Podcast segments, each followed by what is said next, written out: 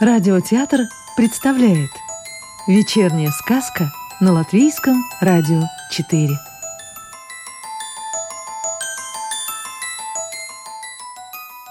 Сегодня послушаем волшебную историю Владимира Остапчика.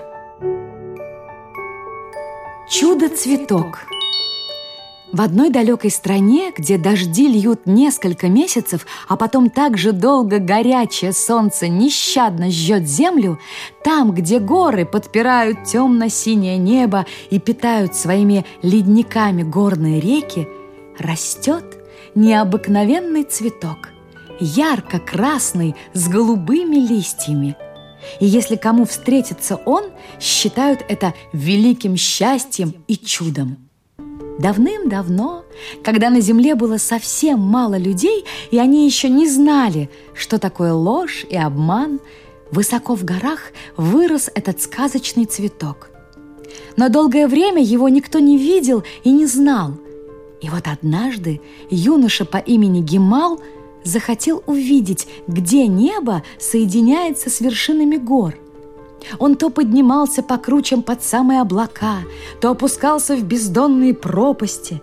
Иногда его путь преграждали бурлящие реки и ревущие неукротимой злобой водопады, но он шел все выше и выше, и вот, когда вокруг него возвышались одни голые скалы, а над ними еще выше белоснежные вершины, вдруг он увидел в расщелине горящий, как огонь, цветок с ярко-красными лепестками на тонкой талии стебельке с голубыми, как утреннее небо, листьями. Гемал смотрел на это чудо и не мог оторвать глаз от такой красоты.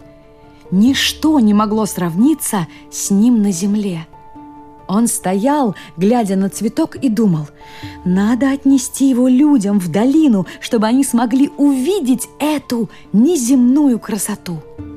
Но рука не поднималась сорвать его. Тогда решил он, что, когда вернется, просто расскажет о нем. Пускай все порадуются вместе с ним, а сам стал подниматься все выше и выше.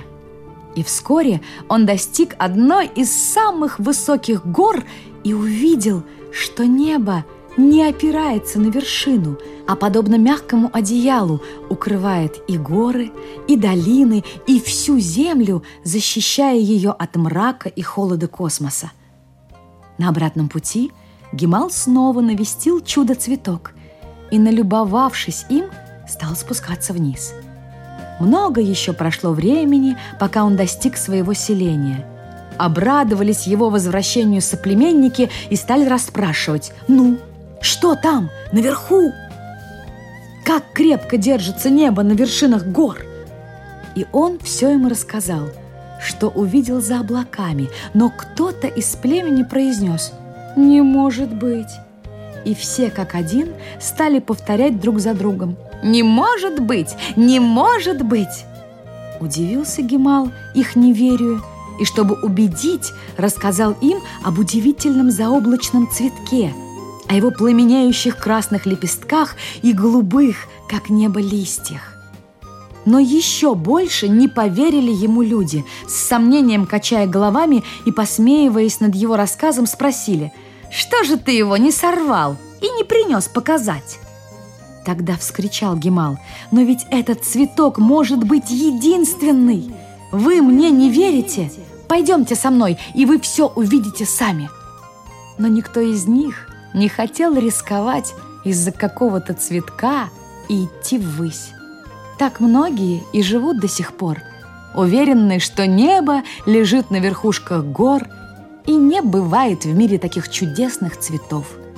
А Гемал еще много-много раз навещал этот чудо-цветок и смотрел, как небо укутывает землю. Сокровище. Это произошло в одной далекой, затерянной среди гор стране. Сотни лет люди там и не знали войн, и никогда не враждовали друг с другом, уважая себя и своих соседей.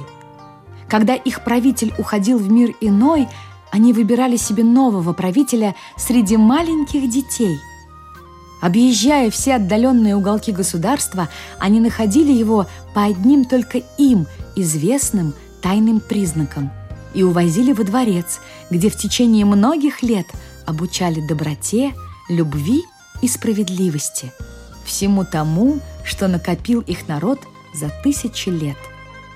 Когда мальчик становился совершеннолетним, то по велению Верховного Совета его объявляли правителем страны – так продолжалось из века в век.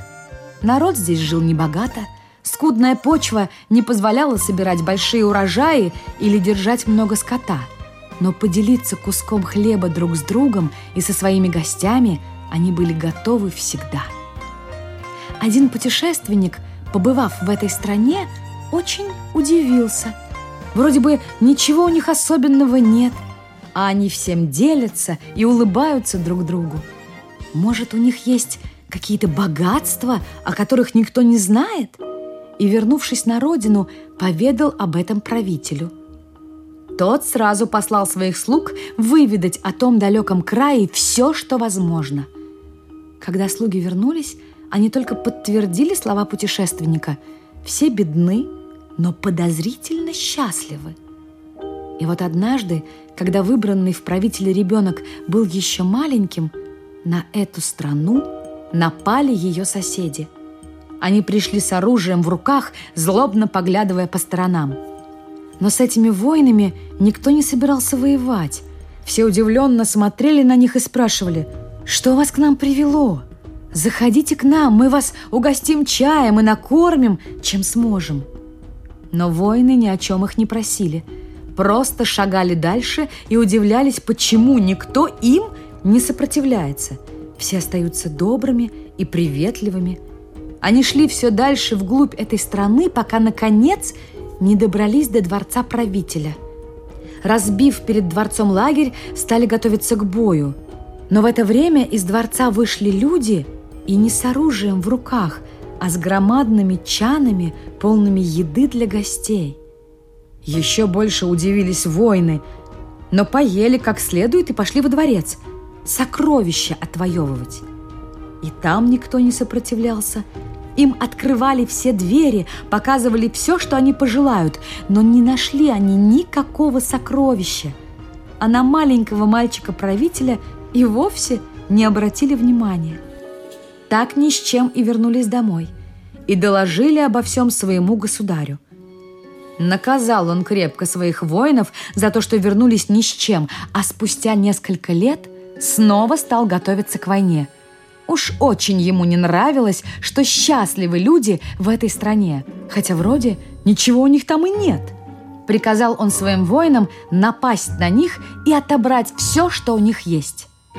Выполнили воины приказ своего государя, обобрали всех в этой стране до последней нитки, но никого не убили, потому что никто им не сопротивлялся. Просто отдавали и все. Когда воины вернулись назад, радовался их государь этой победе, а потом спросил у них, «Ну, как? Не улыбаются они там больше?» «Нет, государь, улыбаются, отдают последнее и улыбаются. Говорят, если вы у нас это забираете, значит, вам это очень нужно».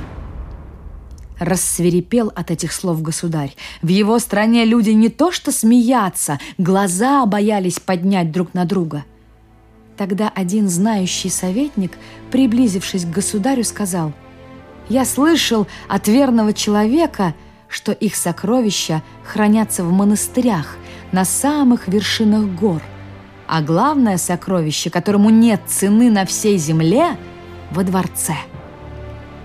Через несколько лет – Опять поскакали на своих конях воины добывать невидимое сокровище, но были злы они за прежние неудачи и убивали беззащитных монахов и монахинь, когда они не давали им сжигать древние рукописи.